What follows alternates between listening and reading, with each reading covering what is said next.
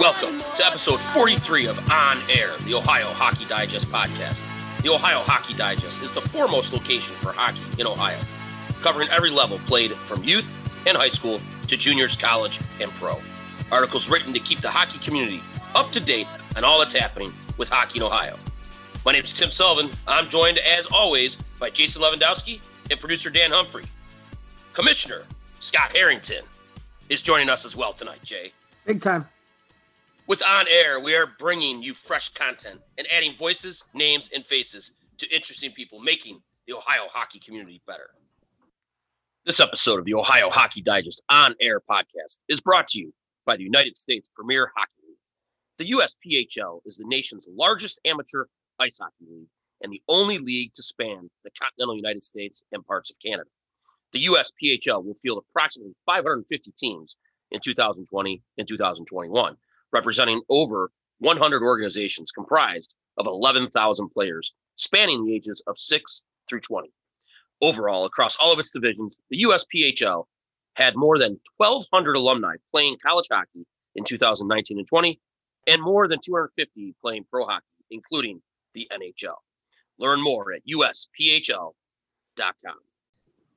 Last week was a first for our show. The Tri States Collegiate Hockey League used our platform as Commissioner Tim Driscoll came on to make a major announcement that the league is going to have the University of Michigan join in 2021 2022. That was exciting news, exciting talk. Tim is doing wonderful things with the Tri State Collegiate Hockey League. And it was really nice to have Coach Ryan Brown on from, well, you know, that team up north. Well, I can tell you that every time we've had Commissioner Driscoll on, he's a real commissioner. Uh, he does, unlike you know what we got stuck with here, but um, our guy big time here. But uh, apparently we're getting we're getting uh, evaluated again this week. He must not have liked last week. So, with that being said, Commissioner Driscoll is always he, he, there's an air of excitement with him, and it's contagious. And I think that's you know one of the one of the great things for the uh, Tri States Hockey League, Collegiate Hockey League, and it's great that they brought in a, a, a team with the background and in the uh, tradition of, of a, a, University of Michigan. You know, I, I, yes, obviously we are Ohio guys, and we are told we're supposed to dislike that team up north. And and Coach Brown had that wonderful sign that was missing uh, the most important letter O. Um, but I think the excitement that will be built with the different rivalries. You already have the, the Kentucky and the uh, Louisville, and you're going to have Ohio State, Michigan, and you have others throughout the the league. I just think Commissioner Driscoll had a vision for the league. He's executing that, and you're starting. I don't say starting to see, but you're seeing more and more teams showing an interest. And so, like we talked about uh, last week, wouldn't it be a great thing if Ohio University jumped in there? Maybe their other divisional team. What if Kent State jumped in there? Yep. Um, Bowling Green is already in there. I mean, so you could get a real, real John, rivalry. John Carroll. John, John Carroll. Carroll. as well. Yeah, you could get a real rivalry interstate. I mean, just think what you could do for for the fans. Yeah, right. It'd be a great time. Absolutely, and it was really it was really good to catch up with with Commissioner Driscoll. Um, it was nice to talk to Coach Brown as well. Then we had an opportunity to, to come back home in our own state, and uh, we talked with the Ohio University Bobcats Division One team's head coach Cole Bell. And we talked about his background, what got him into coaching, uh, his coaching career, and then ultimately what led him to behind the bench in Athens for the Bobcats. Talking to Coach Bell was an interesting conversation for me uh, after learning about his background. Uh, as you talked about, Jay, or as we talked about last last week, you know, he decided to join the military late, right? And mm-hmm. so him joining the military late, then getting back into coaching, you know, I'm very, very, I was very impressed with Coach Bell. Uh, I wish him the best of luck. I know he's starting off rough this year, but you know what? Peaks and valleys in this in this whole business of coaching and and and all that stuff. So, uh, what's your what was your thoughts of your alma mater, uh, yes. Ohio U, uh, Coach Bell? I believe I have an honorary doctorate. It was called uh, bachelor's degree. And get the heck out of here! You've been here so long. But uh, I think that you know he, he was coaching. Then he took the year off, and and as you said, he's not having the best of year right now, uh, record wise. But you said it last week. You know, in, in a time of this pandemic and the fact that they've had to jump through a bunch of hoops, and they're even even playing right now. Throw the record out the window. Yeah. The fact that they're playing is awesome. Um, it will come together. You know, you just graduated a a what 24 8 and 4 I, it was an astounding record it was fantastic and they were very heavy uh upperclassmen with a lot i think what they have like three or four guys in the top five to ten in the country in scoring and you graduate them all so it, it's going to be ups and downs and the fact that he has the excitement to want to be there the excitement for the with the community uh, he's trying to build it in, in numerous different ways through uh you know the guys giving back to local schools and things of that nature he's doing things right. It's just going to take a little bit of time.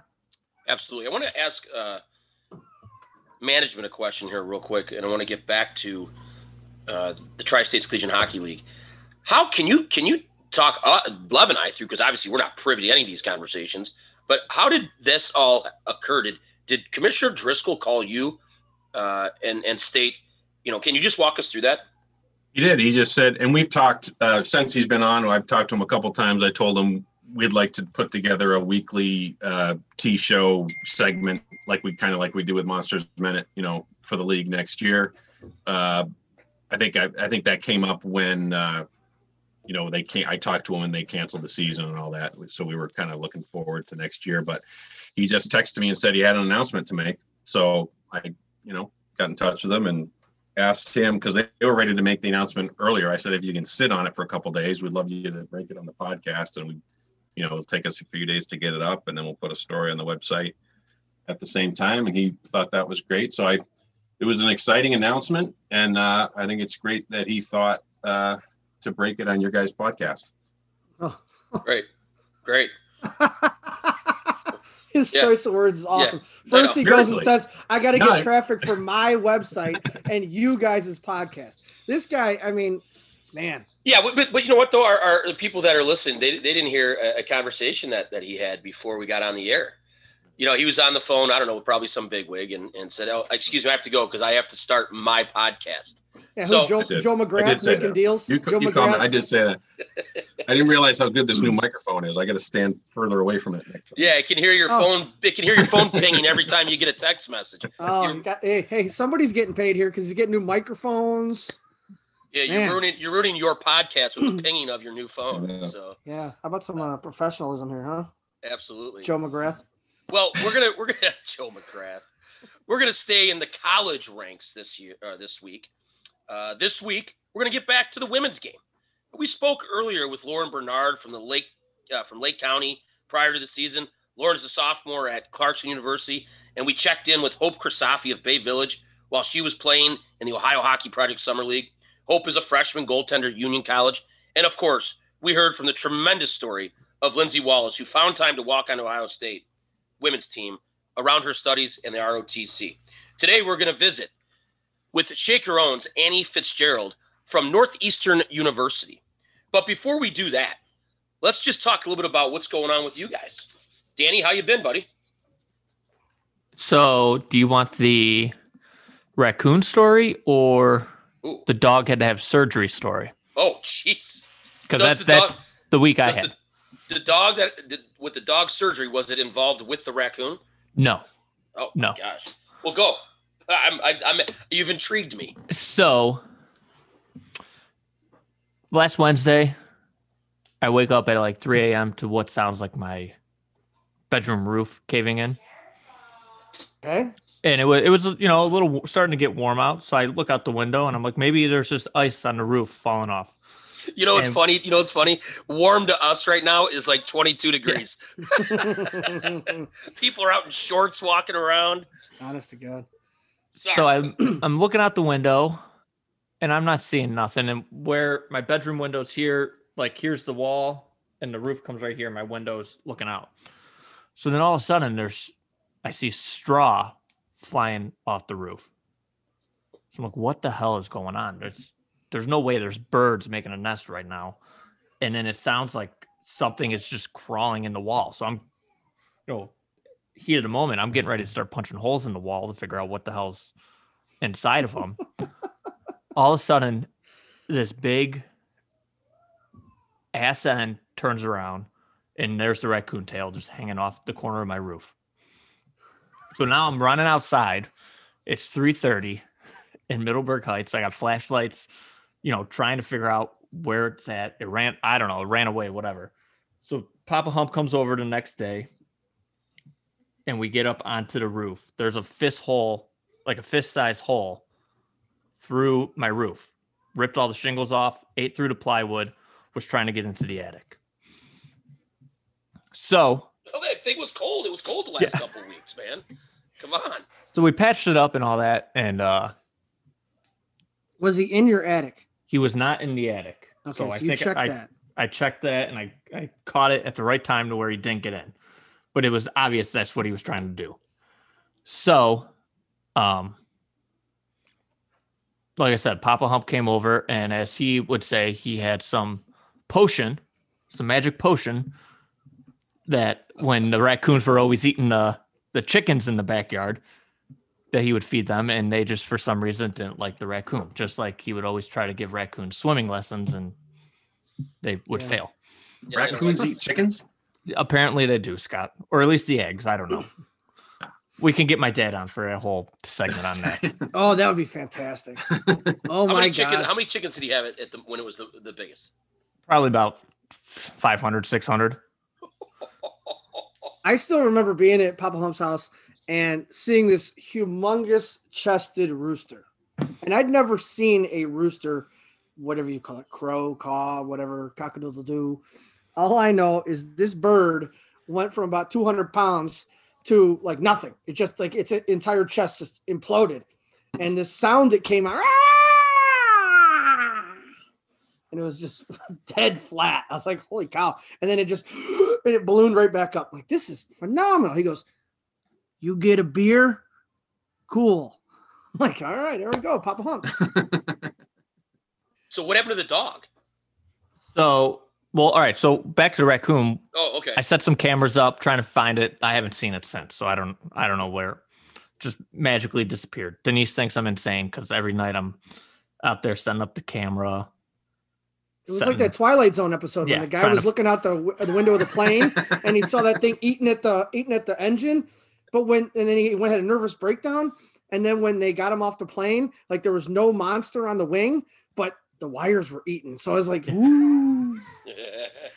So then the stuff. dog, so that was all on Wednesday. Then on Thursday, I come home from work. The dog's paw, back paw, is swelled up about the size of my hand. So rewind, beginning of the week, our neighbors got two dogs, and our dogs just like to antagonize each other on either side of the fence. So Bailey was running up and down the fence. Then she came in, her foot was bleeding, but it just looked like she snapped a toenail off and it was like cut, you know, too far back. Didn't think anything of it until it swelled up. Here, take her to the emergency room, find out it's split all the way up into her foot. Her nerve ending um popped off. oh. It was all like pieces of the toenail were in her paw. That's why it was all infected and swollen up. Ugh. So we had to, you know, have some surgery and make a nice donation to the animal hospital. And but she's good now. She's, you know, back there sleeping. How- how- yeah, I was gonna say, how's she feeling? Fine. I mean that that night she was all weird. Well, even so, I get her to the animal hospital at five because of COVID. They don't let you in the building. So at six, I could take her into the lobby. They take her in the back, and then they say, "Go home." It's gonna be a while until we can get to her, and I'm like, "Okay." So then they call and they tell me they're running three and a half hours behind. So at 11 o'clock at night is when they're calling to say they're going in. They need to do the surgery. So I didn't pick her up till like three in the morning. That night she was all looped out still, but then other than her f- paw being all wrapped up in a giant blue bandage, you wouldn't know anything happened. I- I feel like I should be like one buddy of mine and just look at you and go, cool. Anything else? I mean, No. geez, oh man. I don't think That's, so. a, that's a that's a month's worth, man. I think we're good. Absolutely. All right. Well, that's all the time we have for tonight. Thanks for joining in. Episode I don't want to follow the raccoon story. so- No, no, No, I, I, no. I, I just, I, I'll add something. Uh, I told you guys before we got on the air that I, I was looking through the athletic, and they have done a preliminary, and and we can, I can just throw this out there, and then we can chat about this, you know, some other time. But they did a preliminary roster for all the countries, and for the 2022 Olympics one of the things that that you'll notice on this preliminary thing through the athletic preliminary roster is that there was no spot for Johnny Gaudreau, Zach Parise, Paul Stastny, or even Jack Hughes on the American team. All right, the Zach Parise, I'm going to tell you I understand. He's older. But the Jack Hughes, kid's like 19. Did they put Yeah, Quinn Hughes on it? uh, let me look here. They did. I just pulled it up. They did? Oh yeah, they did. Yep, yep. Wow. It's going to be a tough summer. It's going to be a tough summer. Who, who are some of the notables that are on the roster? Do they have that listed? Well, I'll, I'll go through the Americans real quick with you. okay. I'll, I'll go line one and then down. Yep. So these are who they they pretty much they didn't say they're going to play together, but Kyle Connor, Auston Matthews, Blake Wheeler, Jack Eichel, Patrick Kane, Matthew Tkachuk, Dylan Larkin, TJ Oshie, J.T. Miller, Joe Pavelski, Anders Lee, Max Pacioretty, Blake Coleman, and Goots Netzel. Defense. How do you say his last name? I, I don't know, but I'm wondering how you could say Pencil. Max Pacioretty and not Keith Tkachuk or whichever Tkachuk it is. I said T-Chuck. I know, you're Tachuk. We got Matthew. They left off Brady. You Who? got Matt, Matthew Tkachuk, but not Brady. Brady fights too much. Okay. I'm just Then then defense, you have Quinn Hughes, Jeff Petry, Ryan McDonagh, John Carlson, Jaccob Slavin, Charlie McAvoy, Torey Krug, and Seth Jones. Hmm. Then goalies Connor Hellebuyck, John Gibson, and Thatcher Demko. I'm not sold on Thatcher Demko. I know he had an excellent collegiate career, and I know he's doing okay for Vancouver, but he's he's by association, man. They lost Markstrom, and, and, and no disrespect, but I think there's other American goalies they could choose that would be a better fit. But again, I'm in Cleveland, Ohio. I'm not in USA Hockey. Gibson's been phenomenal this year. He's on a horrible team, but What about Team Yeah. Canada? Any Oh, notables boy. left off, or that they have? No. that they said, or No, not that they said. I mean, they they had Patrick Kane on the American one, right? Yeah. Yeah. Okay. Okay. Um, well, we'll let's talk about the Canadian one at a different time. Okay. But I, I just thought this was kind of interesting, and maybe we could spend one of our news days, if it's slow, just kind of going through all the different countries that they have, because you know it's not it's not set in stone, but it's just it's an interesting read. So Absolutely. so Absolutely. well, let's get on air with what's going on in the news this week in the Ohio Hockey Digest. District quarterfinal week is always an eventful one in the Ohio high school postseason, and last week was no exception, with action heating up around the state. Starting in the Toledo area, the top two seeds advanced in the Sylvania district as Toledo St. Francis edged Bowling Green four to two, and Sylvania Northview got past Findlay four to three in overtime. Northview took the lead three times in regulation in that game, and three times Findlay tied it back up, but you do not get a chance to come back in sudden death, and the Wildcats advance. Bowling Green's inspired playoff run, which started with overtime wins over Anthony Wayne and Perrysburg, comes to an end with a strong effort against a powerhouse Knights team going after their sixth district title in seven years. In Columbus, the top two seeds, who also met in the Blue Jackets Cup final, will go at it again as St. Charles and Upper Arlington won tough games on Sunday. St. Charles had to scratch and claw to get past Talawanda two to nothing, and Upper Arlington coughed up a two nothing lead late in the game to Olentangy Liberty, only to beat the Patriots in overtime. We talked about the depth of the Columbus bracket in our preview, and despite the fact that we have the top two seeds getting through again, There were some strong showings from lower seeded teams. In the quarterfinals, Liberty snuck past Moeller two to one. Upper Arlington only beat number seven Olentangy Berlin by two goals. And number eight seed Thomas Worthington made St. Charles sweat a little bit again after giving them a hard game in the Blue Jackets Cup quarters as well.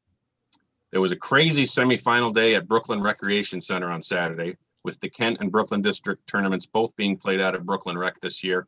Saturday saw four semifinal games back to back to back to back starting at noon.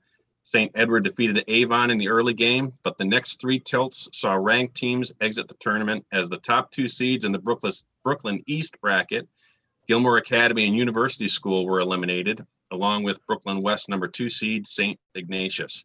Rocky River's 5 2 win over St. Ignatius snapped an almost five year winning streak for the Wildcats in the OHSAA postseason, an incredible mark that encompassed four consecutive state titles and a shot at a fifth that was thwarted by COVID 19 in 2020.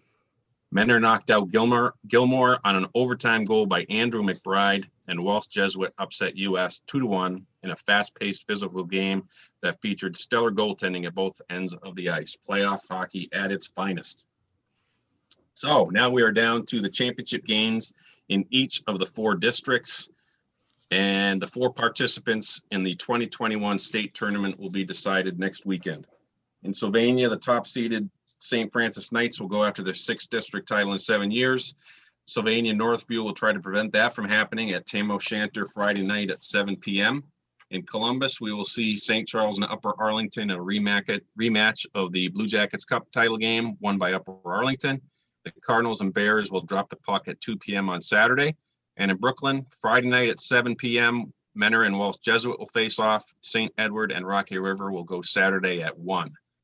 The Brooklyn West winner will go up against the winner of the Columbus District in one of the state semifinal games, while the Brooklyn East and Sylvania bracket winners will meet in the other semi. Andrew McBride scored both goals for Mentor in their 2 to 1 win over Gilmour Academy in Saturday's district semifinals. Those two goals added to McBride's school record for points. The senior forward set the mark in Mentor's quarterfinal win over Shaker.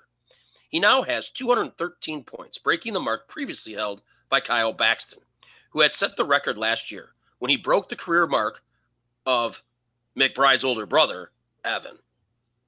The Dayton Stealth won the USA Hockey Ohio High School State Championship, defeating the Medina Bees 5 to 1 in the championship game on Sunday. The Hilliard Wildcats and Northeast Storm were also semifinalists in that tournament that featured 12 teams from around the state competing at Chiller North. Shaker Heights native Colin Purcell stopped 37 of 38 shots, but the Youngstown Phantoms came up short by a score 2 to 1 in a shootout against the Muskegon Lumberjacks Saturday night at the Covelli Center. It was just the fourth appearance of the year for Purcell, who is starting to get back into the groove after not getting into a game until February due to an injury. Yeah, I um, I actually had a torn labrum in my hip. Uh, it was something that was aggravating me for a few years actually, and I, I was unaware that um, it was my labrum. I thought it was my groin pulling over and over again, but yeah, I feel great. Um, this year, this year's been a big step for me, I think, and uh, last year was a huge step, and uh, coming back this year with the new hip, it's just another another level of confidence. The United States Premier Hockey League and its tuition free National Collegiate Development Conference are proud to announce their 2021 USPHL NCDC Combines, set to take place in Detroit, Michigan, April 23rd and 24th, and Chicago, Illinois, May 14th and 15th. These combines will feature guaranteed scouting opportunities by coaches from the USPHL's Tier 2 tuition free National Collegiate Development Conference, along with additional scouting opportunities with USPHL Premier and Elite teams. Players born between January 1st, 2001 and December 31st, 2005 will be eligible. No league at the Tier 2 and Tier 3 levels sends more players to college than the USPHL. More than 150 players committed to college hockey out of the 2019 2020 NCDC season alone, and there are currently over 50 Division 1 committed players skating in the NCDC. For more information, go to www.usphl backslash combines to register and learn more. Let's see what's going on with the Cleveland Monsters in this week's Monsters Minute. The Monsters Minute is brought to you by the Ohio Hockey Project, Northeast Ohio's leader in player development and advancement. Take your training to the next level this offseason with the Ohio Hockey Project. The Cleveland Monsters have a tough series this weekend with a pair of road games against the 8 1 Chicago Wolves on Friday and Saturday. The Monsters are coming off a 6 3 win over the Rockford Ice Hogs last Saturday night that saw the team finish the game with only 14 skaters. Trey Fix-Wolansky netted two power play goals in the third period, while Connor McDonald logged his first two AHL assists and Carson Meyer dished out three helpers in only his third pro game.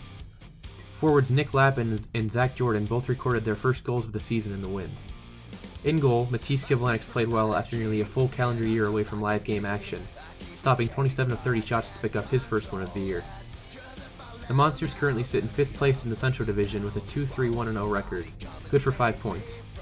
The team will have some reinforcements available this weekend as Zach Dalpe and Ryan MacInnis, their top two centermen, return from brief stints on Columbus's taxi squad. The pair only missed one game after last Sunday afternoon's scheduled weekend finale against Rockford was canceled less than two hours before face-off due to COVID-19 protocols. Let's get on air with Northeastern University, Annie Fitzgerald. This episode of the Ohio Hockey Digest On Air podcast is brought to you by the United States Premier Hockey League. The USPHL has five teams in the Ohio Hockey Digest coverage area the Columbus Mavericks, the Toledo Cherokee, Wooster Oilers, Lake Erie Bighorns, and the Fort Wayne Spacemen. Learn more at the USPHL.com. This week, we talked to another highly touted women's hockey player from Northeast Ohio. Annie Fitzgerald is from Shaker Heights. She started Gilmour Academy, helping that team to a Mid Am District Championship and first ever appearance at USA Hockey Nationals.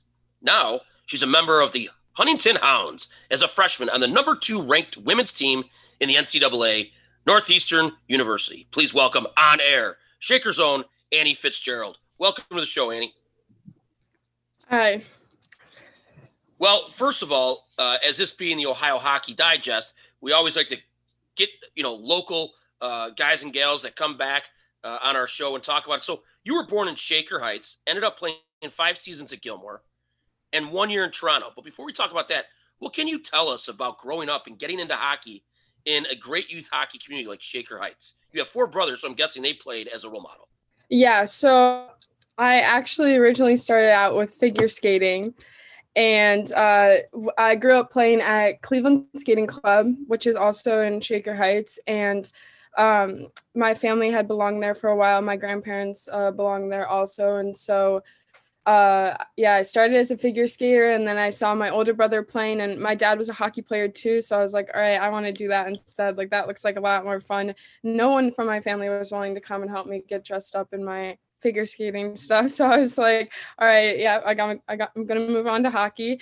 And um yeah i mean I I thank my brothers and my and my dad and my mom too, but they they really pushed me and you know, they were inspiring when I wanted to get into hockey and they were always supportive. So when when you started out, was it strictly on I, I don't want to I mean, this is, sounds really bad, but is, is it did you start out on strictly boys teams? Or yeah. did you get right into the women's game or in, onto a women's team right away? Or uh, how about how long until that came about? So I started with boys, and um, my dad was my coach up until I I stopped playing boys right before bantam started when hitting um, was included. And i was just way too small at that age to like uh, keep up with that. So then i started like a few tournaments with girls because there wasn't much um, going on with girls hockey especially in that area um, at that time so i would jump on like a few spring teams when we could get like enough girls together um, you know girls like lauren bernard jayla Edwards, uh, Laura Clark. I played with them a lot growing up. And so, like, we would always just be trying to field teams and just, it was more so like tournaments, but I didn't play on like an actual like girls team until seventh grade. And that was uh, the Gilmour Gladiators, which was the first year of that team. Um, who w- and it was coached by the Gilmour Prep School coach, uh, Rick Filagera. So he kind of made this team because his daughter was the same age as me. And so uh, he wanted to uh, make a team for his daughter to play on too and get like a, a, lot of girls in Cleveland who wanted to play and didn't have anywhere else to play. So he fielded that team. And that's kind of like the first full women's team I played it. And I did a lot of tournaments with like Ohio Flames when that existed. And that was about it. Yeah. So let's let's. I have to ask a hard hitting question. Did you really stop playing uh, boys hockey at Bantam because of the hitting and the size, or was it because you were just tired of listening to your dad? yeah, As- as coach, I guess as coach. say both.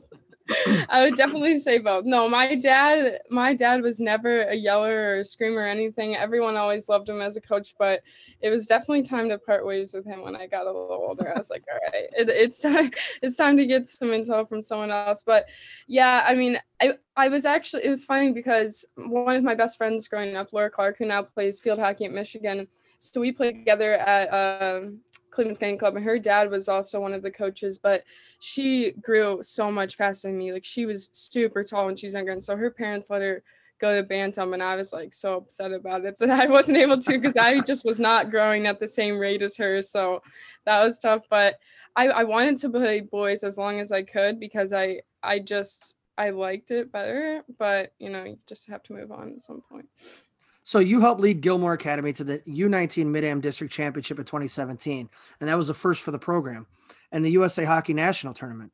I know Gilmour plays a high-level schedule throughout the year, but was the national tournament uh, a whole different level of competition for you guys? Yeah, I think it was just it, was no teams that we had really seen before because we play in such like a small like the places we would go most of the time were like Detroit or Buffalo because like there's no really other girls teams in Ohio that were because uh at that same year um or maybe it was the year before but it was the only other team was Columbus Blue Jackets and they ended up folding. So a lot of those girls came to our team and so we were kind of like the last team standing in Ohio and so we we didn't face like much competition from those tier 1 teams and we didn't face a lot of top competition just like throughout the year like a few games here and there but yeah nothing really compared to when we got there and it was just kind of like a I think like our biggest goal was getting there in the first place. I think we all knew going into it as much as we wanted to win a national championship that it wasn't necessarily likely, but yeah. Cool. And speaking about going uh, to find new competition at a national level, you participated three times in the USA Hockey National Development Camp. Um, did you play with Lauren Bernard at those, or was she in the age group ahead of you?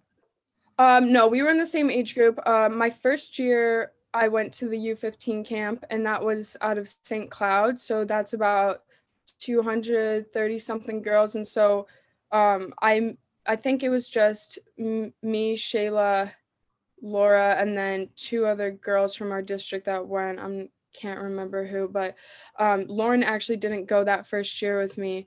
And then the next two years, I made the 66 camp in Biddeford, Maine. And that's when um, I, w- I was there with Lauren too. So you're going in there, 230 girls, you said? Yeah. Do you feel like you like you need to do something every day to get noticed, or do you just try to do your thing? How do you approach yeah it? it was it was tough because it was just a whole new like realm of players like girls you know they had a big chunk of girls from minnesota a big chunk of girls from the east coast and i honestly like that first camp was kind of like wow i i'm I, I do good in Ohio, but I got to step it up if I'm going to want to get noticed at these camps. And so I think that was like a little bit of a wake up call for me because, again, I just had like growing up there, there wasn't like a bunch of competition, especially with the other two really good girls coming out of Cleveland, both being defensemen. It, it was easier to get noticed in um, Cleveland. But yeah, it was just, it, it was tough a bit to do my own thing. I, I definitely felt like a little out of place my first year for sure. And with that many players, are they able to give you a lot of feedback after the camp? Or yeah, I can't imagine you have sit downs with everybody. yeah no it's tough to really like gauge where you're at with like with what they see and stuff like that i played on a pretty good team my first year and um i think that helped because we we played a few extra games than some other teams there and uh i had a few i don't i think i had a point or two at the tournament not many but um it yeah it was definitely it was tough to kind of like tell where I was at and I didn't get much feedback that first year. I just kind of like away from that. Okay, I didn't really feel like I was at my best there because I kind of went in expecting to just play how I usually do, but with those other players and around those other players, it was it was a lot different than what I was used to. Can can you explain that? So you you play one style here, you go to St. Cloud and you have to uh, is it fair to say kind of adjust your game to Yeah.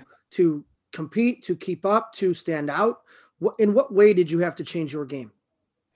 So I feel like um, when I was playing at Gilmour, and especially on that the Gladiators team, which was a tier two, that was in a tier two league, so it was kind of easier for me to to do a lot on my own, you know.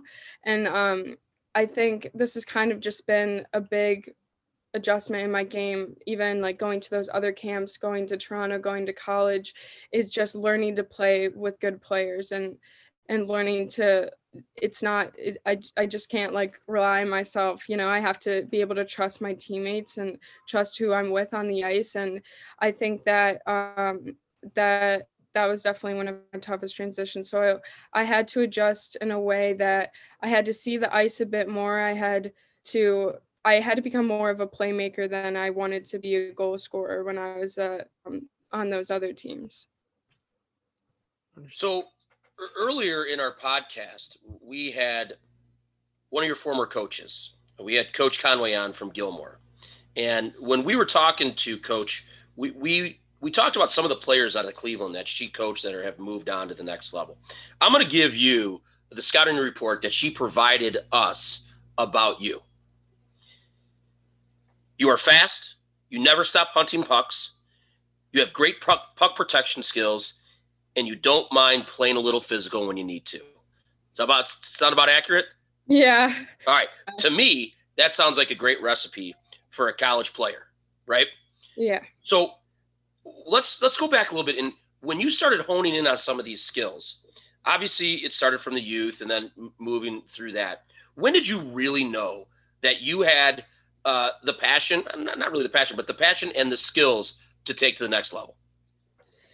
Um, it was probably that last year of boys hockey and um Rick Filgera reached out because I I well I initially had gotten like a few letters to go to like different prep schools and then I was getting letters to go to some showcases and I was like okay like I'm getting noticed like like I I can make it I can take it out of just this small like group. I can like make other like I can uh, I don't know what I'm trying to say there, but I, I was starting to get noticed, and that kind of gave me some confidence that it wasn't just like in Ohio that I, I was doing well. Like other, I was going to be able to perform in other places too. And so I think it was when I started getting that.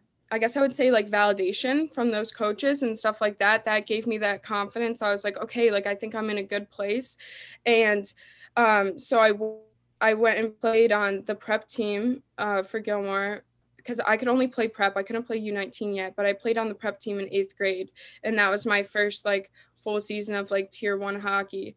And and I, I I felt like I was fitting in. And I think again that gave me a lot of confidence. And I was like, okay, I feel like I'm in a good spot. And my freshman year, then I started getting like some college looks and I had made that like uh, the U15 camp. And so I think just those like small successes were like were like kind of like oh wow like I, I'm like I said I'm I'm getting noticed and then I kind of started to like trust myself more and yeah adjust my game so that I could keep could keep getting like those looks.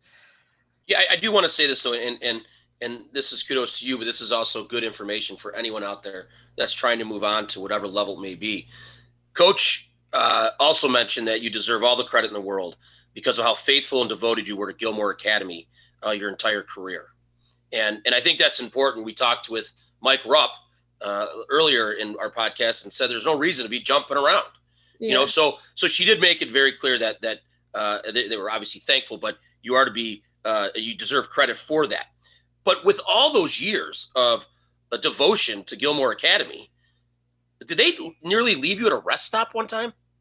Yes. Yes, they did. I had to chase down the bus. that is Uh, you got to go a little bit further detail. Yeah, than come that. What are you doing? Relied on Running, that running down the speed. running down the Run down the turnpike at bus. full speed or what? listen, listen. This is this is what a player gets for sticking with the program for many years. yeah. right. They leave you at the rest stop. I know. And I remember like we were at this rest stop and I would always linger like around anyways. Like I, I I figured they would notice if I was gone, but I guess I was wrong. And I I re- I see I come back out of the parking lot. I was maybe in the bathroom or something, or grabbing as many snacks as I possibly could, and I see the bus pulling out of the parking lot. So I start running after it, and then like I finally I have to like knock on the door. I'm like banging on the door. I'm like, let me in. Girls on my team were like, oh my gosh, like we didn't even know that was you running after the bus. Like we were scared. We were telling the bus driver to just go. So like even while I was running after, they didn't know it was me. I, but yeah, that that was that was definitely not one of my better moments. Well, no, it wasn't one of your better. It was not one of the bus Their driver and the better coach's moments, better moments. right. Yeah. right. Yeah. Could you imagine if the if the coach had to explain? Uh, sorry, I know we're 35 minutes late or an hour late, but we had to turn around because we forgot one of our players. As a coach, Annie, that's like when we travel. That's one of my biggest fears of all time. We'll do head counts three, four times because that I don't want to see a kid running down Right. uh, the bus. Yeah. But Wait, was Yeah, it on the I way to the game or on the way back? Yeah. Oh, I don't even know. I want to say it was on the way back. I remember it was late at night, and that's why they couldn't tell it was me.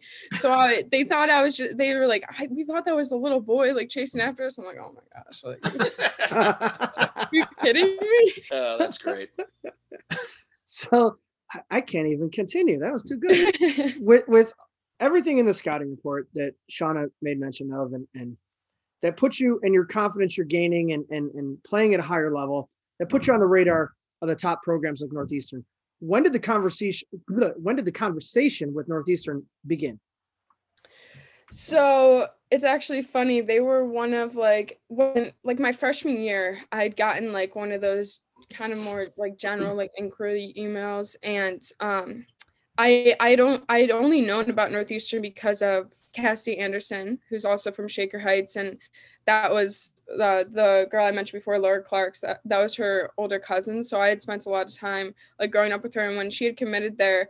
I was like kind of younger, wasn't even like really thinking about like colleges yet, and so I wasn't even sure what it was. And then I think I had like a maybe like one one phone call with them, and then never really heard back from them. So I was like, all right, like time to look other places. But i, it was still early in the process, and um, and then uh, I ended up committing my summer going into junior which was considered late, which as crazy as it sounds, I, I was considered someone who was late to commit because that first 66 camp, I think I was like one of five or six girls that didn't have a college commitment.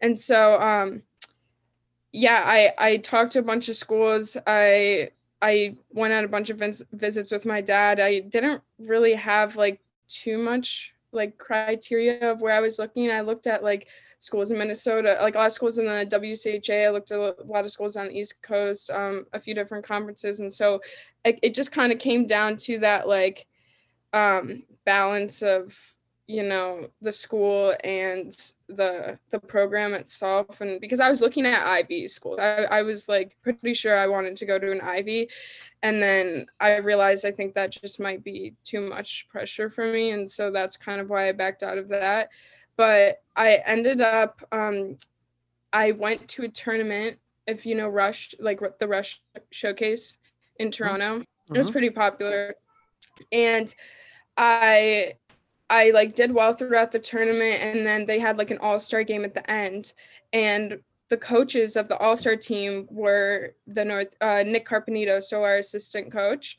And like they can't really like talk to you while you're there so it wasn't anything like that. And then they ended up so we had like lost contact like I said from that first year or that first like time they had sent out the email after that first call.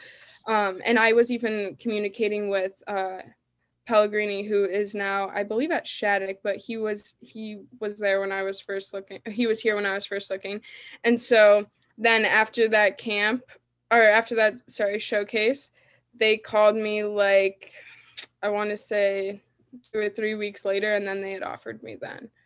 So who were some of the other schools that you were looking at that lost out in the Annie Fitzgerald sweepstakes? Um, so kind of, I was I was pretty interested in Princeton and then um, also Cornell. I was look I looked at um, like I said the Minnesota, a few of the Minnesota schools. So I did like a visit to Mankato, uh, Bemidji. Um, I looked at OSU, but my my mom went to OSU and she was like, "No, you got to do something different." Like, it, it, it was cool to. I, I thought it would have been cool to stay in Ohio, but I knew I wanted to get out of there, just like something new. Um, and yeah, I guess there there's a few more, but I don't really. what what sold you on Northeastern? What was the I- deci- what was the deciding factor for you? I definitely I, I fell in love with Boston. I think it was it was definitely the city and I re- I realized after a lot of the visits that I I wanted to end up on the East Coast. And um they like I said they they showed a lot of interest in me and and the academics here are, are really really good. And so i wanted like i said i wanted to like find that balance of like a good program and um and uh, a good good academics and they were they've been like up and coming because actually we i know you said we're second but today we got announced that we're we're the first we're number one now and so I stand corrected. Breaking Yeah. news! News. Breaking More breaking news! news. Yes. which is like insane and we have like, three of the best players in the country right now in our team and I, I kind of like i felt like i wanted to be a part of a program like that you know there's there's those programs like wisconsin and and minnesota that i've been one and two and bc even was up there for a while too like one two and three like for a long time but like this like them like us earning like number one is just like so much more special in my opinion and like a program that's being built like that like i i want to be i i wanted to be a part of a program like that. So you go to the program your freshman year, you're you were kind of thrown into the deep end of uh, NCAA women's hockey. The team's ranked near the top of the country. They have a record of 18 1 and 1, by the way. Uh, the one loss being 2 to 1 to Boston College in the second game of the season, and you guys are 16 0 and 1 cents. And there were four of the six girls on the All Hockey's first team are Huskies. Mhm. So for a freshman player, that's a pretty intimidating environment to jump into. Um, and I understand the coach puts you on the first line with uh, Chloe Aurard and Alina Mueller. yep So I think people assume it makes it easier to play with great players, but is it actually tougher because you have to elevate your game to their level? yeah um i mean those two players are incredible i think they can i think it can go both ways and i think it did go both ways because i felt sometimes like what like it like if something goes wrong like all eyes are going to be on me. Like if that play doesn't get completed like that that's going to be on me. Like they people know and they trust them and they know the type of players they are. Like i'm i still haven't gotten that chance to prove myself. And so there were definitely a few moments where i felt like a lot of pressure was on me but at the same time like it, it it- they made it hard for me to mess up because they just they know exactly where the puck needs to be and they know exactly what they need to do. And having like coming in with that and having them too as my line mates at first was it it, it was it was nice. It was it was honestly incredible because they they told me like they were telling me exactly what i needed to do and how and what they told me they were never wrong. Like they were like okay this is what we've been doing because they've been linemen since uh, they came in together their freshman year. So they've been um, playing together for a while. So they they had a lot of things that they kind of stuck to and that worked for them and so they were just trying to kind of fill me in with all that. And so at first it was like a little overwhelming and um i i didn't i wasn't on that line for too long before it got switched around but it a lot easier that they were like helping me out like that. And i think they helped um, build some confidence because they're they're incredible players but i found them to be even better teammates. And um, i think it was just more of like like you said coming into that it's a lot at once but it also it it made me feel pretty good that they trusted me enough to to start me there and yeah That's great. So I, I don't mean to, to back up, but for our young listeners out there, what did what have you felt has been the most important aspect of your growth to becoming a division one hockey player? i you kn- it's i would Chasing, definitely chasing buses down. chasing buses down yeah getting that cardio in whenever you can Good Um, footwear. no tie, your, I, tie your shoes. I definitely I want to say it's it, it's all about like me it's definitely a lot about the mental side of it. And I feel like that's being more talked about now than it has been in the past because when I was growing up it was just kind of like how can you get bigger, stronger, like how can you be like the fastest one that on the ice and I think when I was when I ended up being like put in those situations like at those camps or on those tournament teams and stuff like that like everyone's fast everyone's good like it what's going to separate you is um how, like what like how strong you are mentally and i think that i i'm definitely don't have nearly as much confidence as i'd like to have yet but i think that it's been really important for me to be able to um become more of a confident player so that that can that can translate into my game because I felt like especially this year there's there'd been a few games where I I kind of let um let the you know pressure of it like get the best of me and I just wasn't able to perform and and so I think that it like at first I was just like oh I got I got to be in the weight room like 24/7 like I got to do this I got to get all the extra hours but it really comes down to like like how can you prepare mentally like how can you be like the most like calm on the ice how can you like perform in those situations? And so i think that i'm glad that there is um, more focus on it now than when i was younger because no one really told me that until it happened and then i was like okay i really gotta i gotta shape up in my own head because like like i said those first couple of camps i got down on myself and then like it wasn't it wasn't making me any better it wasn't helping me to perform any better and so like just kind of that like confidence building has been super important for my game. Good. So flipping back to more current, I, I know they canceled it for this year due to COVID, but what have you heard about the Beanpot tournament? And has there been a lot of talk about the Northeastern women being the defending champs? Oh, we love to talk about it every day. but um yeah, I I was so looking I've been looking forward to that since I committed here and honestly not that it was like had to be a reason I committed to the school, but it definitely was one of the it was a factor that I was like interested in because I I I just wish I could have been a part of it this year. It's on it sounds incredible. They say it's like the best time of the year.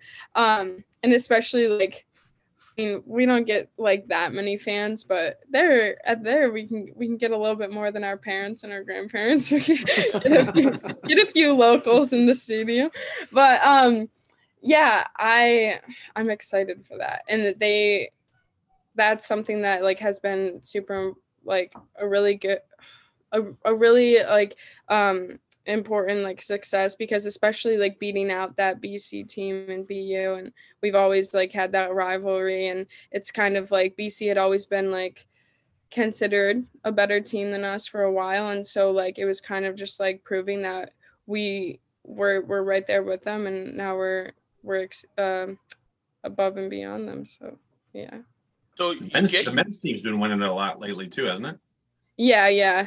And I've uh I have like a few close friends on the men's team too, and like we just we kind of joke around we're like because they won the Beanpot too so we're even there but like we're, we're like we're higher in the rankings now than you guys kind of like a, we're like watch out yeah you gotta let them know about it yeah so, so you got uh, you did get your first career goal out of the way in your third game against Maine. Congratulations on that.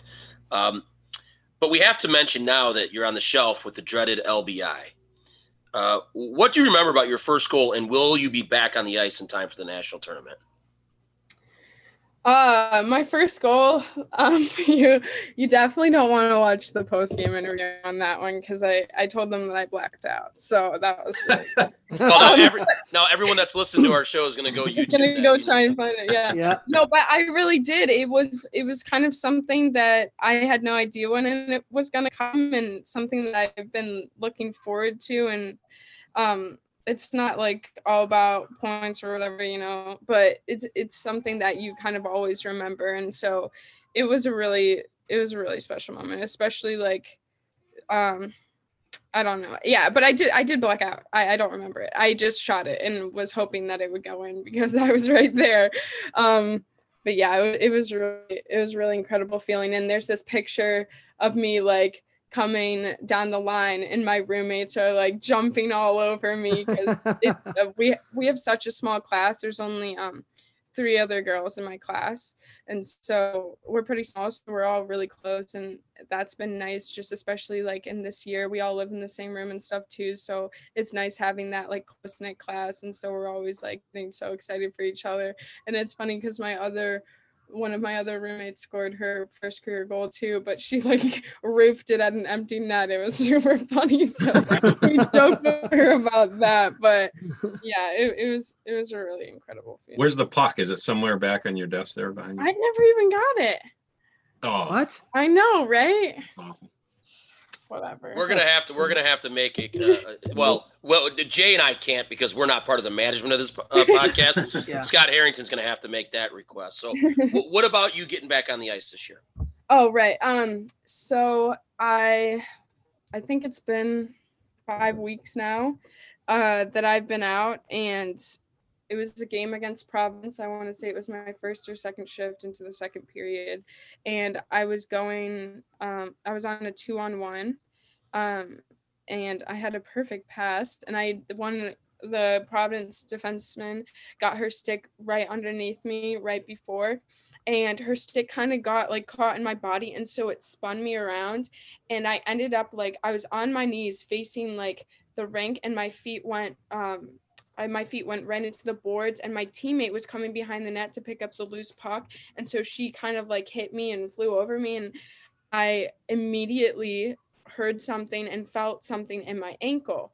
And so i ended up um having they're not it was I was a high ankle sprain, but I had done damage to like two of my ankle ligaments and um I I thought I broke it. I couldn't feel my toes. It was like some of the worst I I've never been out with an injury before, so this is also a really tough experience for me because I just I, it's never happened before. So but I was just kind of laying there and I was like, "Oh, I knew this was going to be bad." And it was funny my teammates cuz I'm like I just got so like overwhelmed because I was like in pain that I was like trying to take off my helmet and I was like rolling around. I was like, oh my gosh, my teammates were like, I think there's blood. I think she hurt her head. Someone said my ankle. My coaches like keep joking about it because everyone thought there was something else wrong with me. But I ended up getting off the ice right after that. Went to the hospital, got an X-ray. Um, it, there wasn't a break, so that Monday I got an MRI, and that's when they let me know that I would be out for four to six weeks. So now I'm on my fifth week, and I had my first full contact practice last or this past Friday, and then I'm hope it's just kind of like getting back um, into the lineup now, and I've been talking to my coaches about it and whether you know we have a like super large roster too, so um, it it just you know it's i am not going to be able to just like jump right back in. I'm definitely going to have to ease into it. So but i am back um playing. It's just about when i can play in the game or not. Well, And you what guys we- are in the league semifinals right now, right? We were yeah so we're playing um we play to or wednesday at 4.30 we're playing UConn and then we're going to play uh the winner of providence i think it's providence in maine and that's going to be on friday or saturday Okay. BC's out. Yeah, BC lost to UConn actually five to one. Wow. It was kind. It was yeah. It was a little crazy. Look at the smile on your face. Yeah, I'm not mad about it. I'm pretty happy about it. But So our listeners won't be able to see this uh, Zoom, but but uh, ear to ear smile when she's like, "Yeah, they got beat five to one." So Well, you, Um, you, can, you can also hear the, the Northeastern and the UNH uh, guy on our podcast here. Uh, they're just going back and forth right now. I'm, again, we're getting big timed by our management. So it's nice Well, they see took you out. East- I didn't East mention they took out UNH in the last round. So Oh, did they? Yeah. Even but why did why didn't you mention that? she didn't plan the game. So Yeah, right there. There you go. There you go. Well, Annie, uh, we can't thank you enough for coming on tonight, sharing your uh, experience, sharing your history of playing, uh, what you're doing now. Uh, you know, I know you're you're you're not playing right now because of your injury, but what we've learned about you through your former coaches, research, I, would not hesitate to say this that you'll be in that lineup and you'll be a major factor in that lineup uh, forthcoming and very soon. So, uh, congratulations on all of your success leading up to your point, uh, up to this point, and uh, good luck and congratulations on the success you'll have moving forward. Uh, we do really appreciate you coming on uh, and joining us tonight. Thank you so much, guys. Thanks, Annie. All right. Thanks very Andy. much. Bye. This episode of the Ohio Hockey Digest On Air podcast is brought to you by the United States Premier Hockey League. Find out how to try out for a junior hockey team in your area at usphl.com. You know, every every week uh, we continue to do this, and and management uh, allows us the platform to continue on his podcast.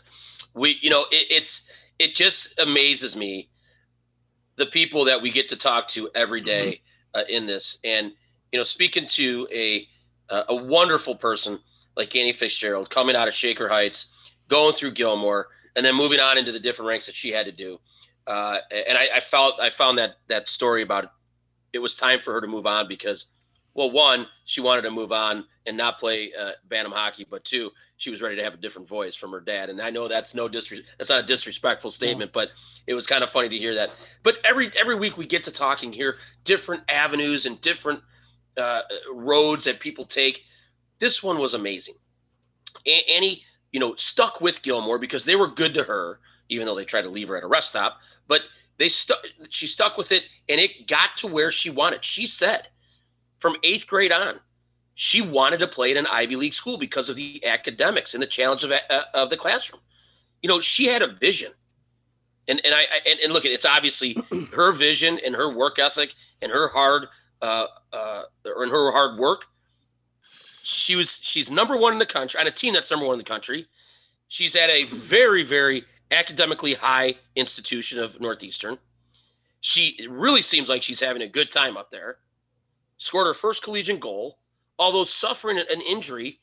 But you know what? You have to have those in order to progress. And she she's was getting- driving driving to the net. Yeah, driving to the net when she got she got banged into there. So and, and she's and she's getting through it. So You know- I, I just it, it just an impressive conversation with a very impressive young lady. I never had the opportunity for obvious reasons to play in a women's game. I tried, they didn't let me in. But in in, in all seriousness, I I can't imagine being a, a, a young lady playing in a boys game in, in a boys team, not in a boys game because that's not that's not fair. That's not right. But playing in that setting, year in and year out, and the mental fortitude you have to have because you know you're hearing things. And when we Mhm. spoke to Lindsay Wallace, Lindsay flat said it. Yeah, you hear things and it made me laugh. The Yep. mental fortitude that Annie had to go to that first camp at 15 and think, wow, I need to up my game. And then to go and do it. And then to get north to go to Northeastern and get on a line or be on a line with two of the top players in the country and be able to do that. And now to have to go through an injury, which for any player of any level of any mentality, that's a difficult thing. And she's at the tail end of it, as she said, back skating again. And she understands there's a lot of work to do, but she's hopeful and and very confident that she'll be able to crack that crack back into that lineup uh, very soon. So the mental fortitude, the drive that you have to have to succeed and, and to achieve that level is is paramount and and good on her and good on her for the success she's had and good as you said Sully, good on good on her for the success the success she will have and it's great that uh, she was able to to get all of the development that she needed to be able to play at that level right here in Ohio. Right here She didn't have to Yeah, leave. yeah. It happened right here, uh, Gilmour Academy and uh, Shaker Heights, and uh, I think that's a great message for any uh, young girls out there that you know to have that uh, development pipeline right here in the state for the the women's girls and women's game. I think is outstanding, and uh, clearly the coaches there at Northeastern had uh, plans for coming in there to as a freshman drop her on the top line with two of the best players in the conference. That's that's really impressive. And, and you'll hear a lot more young ladies coming out of Gilmour. Gilmour is doing an excellent job of keeping the girls, but putting them in a right spot to move on to that that collegiate level. We're going to hear a lot of girls coming out of that program here in the next couple of years, so we look forward to that. Uh, Jay, I have to say this: your voice was heard, brother. Uh-oh. No, it was heard. You you you said two weeks ago that there needs to be a further conversation with the Ohio High School Athletic Association. And Yeah. let me tell you, you're going to want to tune in next week to everybody. because we're going to preview the 2021 Ohio High School State Championship Tournament. But we will also be visited by Ohio High School Athletic Association Executive Director Doug Ute to talk about some of the challenges and successes of his first six months on the job, but also some of the issues facing the high school game in Ohio. And we hope to bring together a roundtable of the four district championship coaches. That's going to be interesting, Jay. You're going to get your platform, brother. Well, you know, I, I'm not one to be a mouthpiece for. uh I'm not clickbait. You know, somebody used my voice as clickbait this last week, and my, you know, I'm, I'm, you know, I, I don't, I don't, I, I take this platform that we're, we're given, and I, uh, I, I take it very seriously. To be 100% honest with you guys, and and I received a few texts and a few calls from some people when they listened, and which that in itself shocked the bejesus out of me that one, people listened, and two, that they would call me on it. But they did. And I, I want to clarify one thing. My my complaint is not that there's a state tournament in Columbus. You could play that game at Halloran Ice Rink on 117th, which is an outdoor rink for those not in the area. It doesn't matter. My my problem that I have is I feel that the state neglects the game of ice hockey to the point where it is I don't want to call it an afterthought, but it feels that way. I mean, I, I would hope that the state would treat bowling to football in the same light. This is possibly the last game a lot of these these players are going to have. So make it worth their while. Make it make it the Super Bowl. Make it the Stanley Cup Game Seven. I mean, make it out of this world for those guys. And and I feel that it's it's not being done as accurate as it can be. And other than that, I'll save the rest of my comments for Commissioner Ute. Well, breaking news uh, Cleveland's own Curtis Hall has signed an entry level deal with the Boston Bruins today. We're recording on Monday, March 1st. So he signed it today. So congratulations to Curtis Hall. Awesome. Again, we want to thank Annie Fitzgerald for coming on, for joining us from Northeastern University. We're continuing to grow the game as best as we can. This is On Air, the Ohio Hockey Digest podcast.